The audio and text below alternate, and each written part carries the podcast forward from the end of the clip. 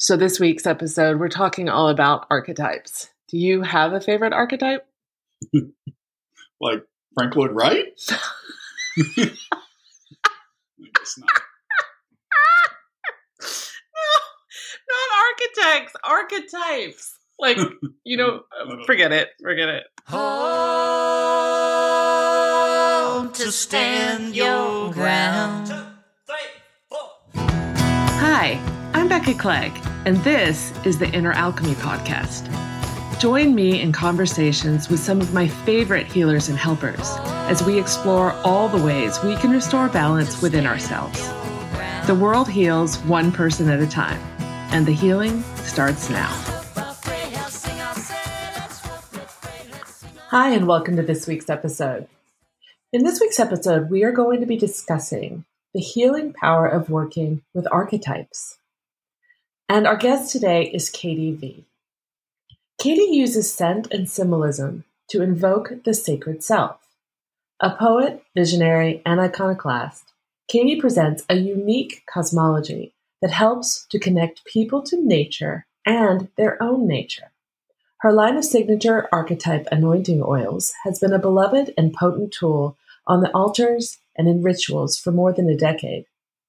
And Katie's mystery school, the mystical year, has guided and inspired dozens of women toward reclaiming and deepening their own magic. We're so excited to have you on the show today. Oh, my friend, I'm so happy to be here with you. I have been excited to talk about this particular topic because I, as I've expressed to you in the past, adore the idea of working with archetypes to help you go deeper and just connect to yourself and I'll let you talk all about it, but it is something that I am just really passionate about. So I've been so excited to share this with the audience. And I kind of want to start there because a lot of our audience members might not even be particular with the concept of archetypes. So, can you explain that a little bit more in depth for the audience? Yeah, I'd be happy to. So, I first learned about archetypes when I was in college getting my literature degree. And we would look at stories and the archetypes um, included in the stories in order to understand the deeper symbolism and meaning in the story. So that's the first place I ever saw an archetype.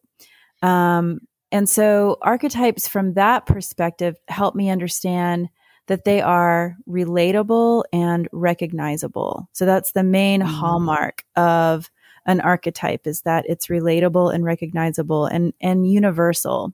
So in mm-hmm. general, an archetype is like um, a bouquet of of human characteristics or behaviors. Um, so, for example, like mother or artist, or in the case of literature, the damsel in distress or the bad guy mm. or the mm. guide. Those are all archetypes. So we see archetypes all over the place um, in terms of psychotherapy, literature, in terms of mysticism. Like um, mm. the zodiac is comprised of 12 archetypes, or the Enneagram, those are archetypes. So archetypes in general are like a portal into self understanding, but also profound relatability so that yeah. I'm a big fan. I'm always saying like it's a thing or that's not a thing. So it's like when you find something in yourself and someone else can say, "Oh yeah, that's a thing." That's an archetype.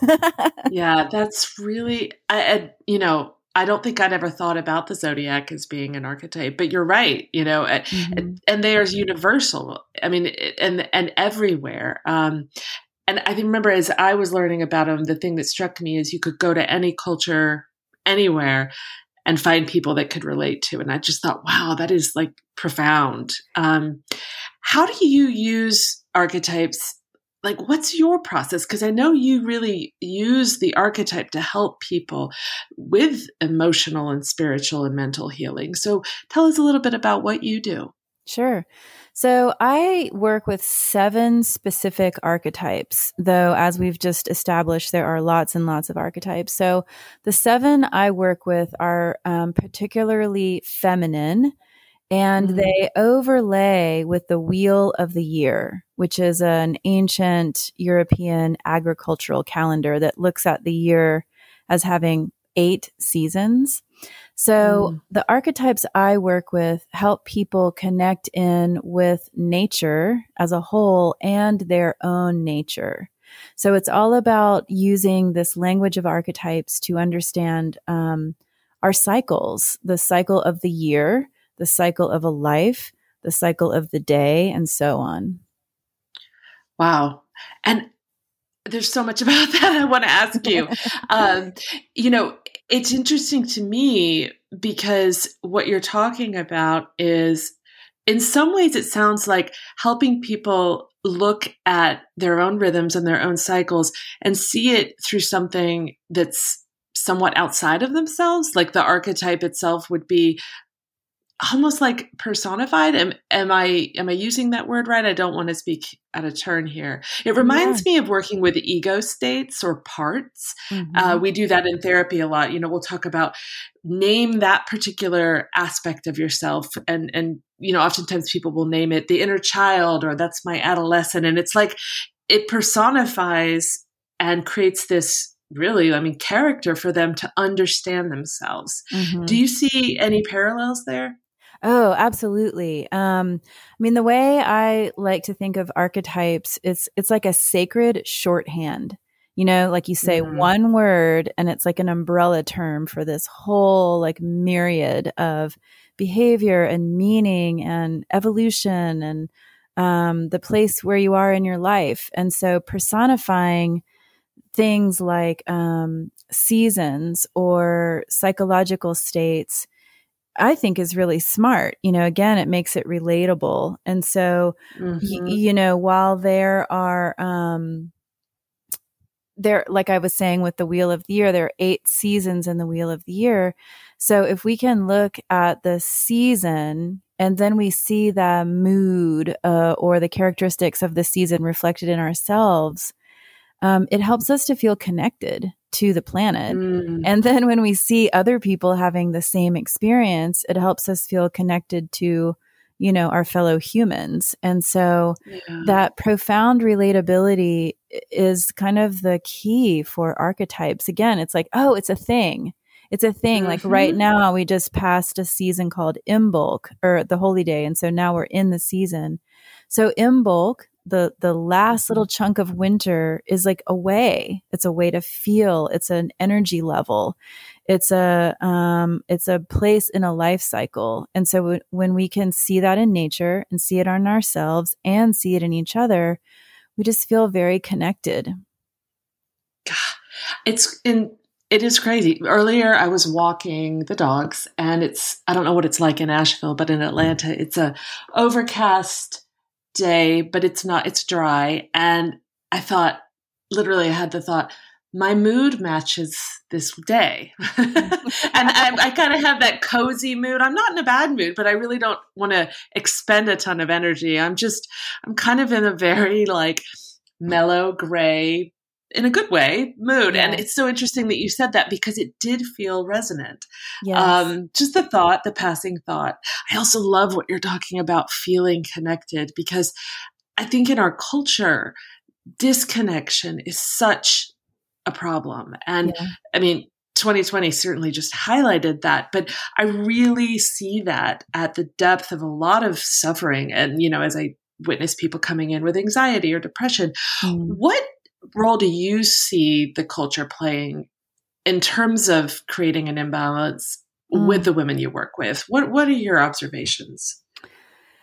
You know, mostly it's around um, the lack of cycles. It's kind of like we live in this mm. homogenous way where there's one pace and one rhythm and one tone, and we're always supposed to be kind of the same way. Mm. There's this real um, like repetitive way to be instead of cycling and and kind of going in and out and up and down and loud and quiet you know just moving and with with any sort of cycle so i think i don't think we are meant to be in any sort of conveyor belt homogenous situation yeah. ever um, and i think it's quite draining to have to kind of constantly fight against a current or keep showing up in like um the same exact productive way, for example. So, like, I love that you just said, you know, I really resonated with the weather today, but if you'd had like a whole bunch of stuff to do and you were like,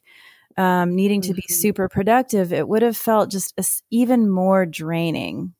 Um, You're so right. You know, and so wow. what one thing I talk a lot about is just um, harnessing the momentum of nature and making it mm. easier like when you feel connected to nature as a whole and you can match your energy and your rest and your productivity um, it, it's just a, a state of ease and peace that i think is our birthright to to cycle I, and to cycle with nature that I could have an entire podcast. I, I want to have you back just to talk about that on this podcast. And I find because all of these questions are bubbling up, like I could not agree with you more. And yet, what does somebody do when they're, you know, maybe they work at a high powered law firm and they're mm. in the Northeast in the middle of winter? You know, I, they're their world does not stop demanding that mm-hmm. they produce and they produce and they produce and you know it's like it really is going to require a, a paradigm shift in order to get mm-hmm. back to what i agree with you i think our natural rhythms um, yeah. i just don't think our culture can support in other words i think you know the two kind of meet head to head. Um, mm-hmm. I'm in favor of the natural rhythm, that's for sure. but you know, it's like when you think about how people can begin to see themselves, whether it be in a cycle or in an archetype, you know, um, when you're working with people, is is there a place you start? Is there perhaps something you might recommend somebody do who wants to know more about? Mm archetypes just from home. I mean, our listeners are probably rec- you know recognizing themselves in some of these. Um, wh- what would you say to that? Mm-hmm. I want to say two things about that. Um, sure. One about the archetypes, and then one about multifaceted natures. If I forget the second one, that's mm. why I'm mm. saying them both. okay, remind I'll remind um, you. so the to go back to the you know high powered um, person in the northeast um, needing to stay productive um, the place to start is first by recognizing that um, you are a multifaceted creature that's just is so much more than just one thing. You're more than your job or that you're a parent or that you're in a relationship or that you're you know um, uh, artist or whatever. And so mm-hmm. when you recognize that you're multifaceted, then for example, like during winter, when we're looking outside and seeing nature resting, you can rest something about yourself. You can have a facet or two that rests, and you can really honor the season by letting that facet about yourself rest and and then staying really productive in your law firm or whatever so mm-hmm, mm-hmm. you know you're also not homogenous you know it's like looking yeah. at yourself as multifaceted and then letting something about your life something about your nature something about your focus or attention span or whatever reflect nature so that you can participate um, in that connection and in that cyclical nature and you know keep your job or your relationship that, or whatever. Yeah. That that is really i'm going to take that and sit with that because yeah. as i asked the question i was genuinely asking the question sort of mm-hmm. more rhetorically but like what do we as a culture do but i love that idea of being yeah able to rest something mm-hmm. and yet still it reminds me of that saying you know i am what uh of the world and in the world or at, I, am not saying this right mm. and of course we're recording but the idea that i have to be i have to play the game while i witness it you know um right. anyway right. and and being able to to attend to both um That's right. so that is cool. Okay, so you yeah. wanted to say something about that, and then you also wanted to mention the archetypes. Oh, the archetypes. Okay. Uh huh. So, our, as we said, you know, archetypes span a lot of different subjects astrology, psychotherapy, and everything. Um, so, I'm mm-hmm. going to suggest a place to start, which is my very own website. Um, I have a yeah. quiz. Uh, there's an archetype quiz on the website that um, in involves using your sensory wisdom, which is one of the key places mm. that I teach from. Um, and so the quiz helps you identify what archetype you're most resonant with using your your senses, mostly vision, because you know you're on a a website. But then, mm-hmm. um, then on the website, there's also several little courses that you can take about a specific archetype, one of the seven that I work with, or kind of in general how I work with archetypes. And and one of the unique things that I do is, um, and this is how I got started actually, was um, I have a collection of seven different anointing oils that that correspond with each archetype because I have a background in aromatherapy and perfumery. And I really wanted to involve the body and the senses in the relationship and more importantly the alignment with the archetype. And so um, if any of the listeners ever have an opportunity to be around the oils, then another fun way to identify with the archetypes is through your sense of smell and tracking your oh. reaction to the, the, to the scent of the oils. So I really like to involve because archetypes are pretty conceptual, but I also really like to include the body um, in the mm. senses in in that alignment and in, in that recognition. And I love that about the work that you do, Katie, because mm-hmm. I've had the honor of being able to be around the oils and and go through that process with you and it really is you're just bringing on online a different part of your mm. your psyche when you're going beyond you know your cognitive brain and using the senses and it, i think it really taps into a part of ourselves that i think you know again we talk about the culture being go go go all the time it's we don't access through the senses as often i believe mm. um, in our culture as I think perhaps we were designed to. Um, you know, as mm-hmm. I've over the past few years been doing a lot more somatic training, it is mm. mind boggling to me how important it is mm. that we mm-hmm. pay attention to the senses. And so I adore that you bring those aspects mm. in. Yeah. Um, yeah. Because I think there's so much wisdom in mm-hmm. our body and in our senses. And we're just, well, many of us, I shouldn't say all of us, but many of us are just we're just not tapping into it. Um, That's right.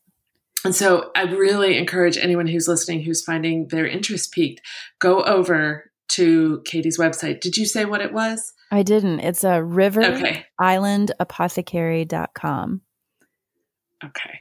And we will have all of Katie's information in the show notes as well as on her uh, podcast page on my website. So if mm-hmm. anybody has links, you know, what I like about what you offer is it's this different way into and and that's one of the things that this podcast is trying to show is there are so many different roads back to your center back to yourself mm-hmm. and it's really quite playful mm-hmm. um, and it's really fun you know i i think the the process of being able to connect with these six different archetypes and use your senses is fun and again, that's one of those messages I really want people to know is that healing can be light. It can be fun. It can be mm-hmm. joyous. Um, you know, on that note, we always kind of end our podcast by having the audience get to know you in a slightly different way. And that is through our rapid fire questions, which by now I probably shouldn't be announcing it because most people who've listened are like, I know you do this, Becca.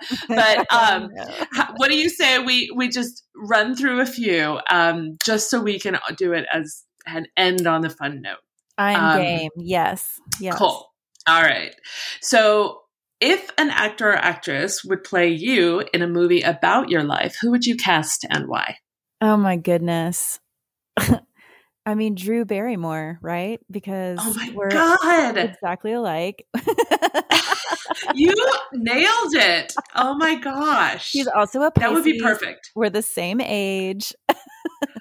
really? Yes. Oh my gosh. Yes. So Drew. I didn't know that, but energetically, you guys are a lot alike. That would be perfect. um, okay, let's do a little throwback to your younger days.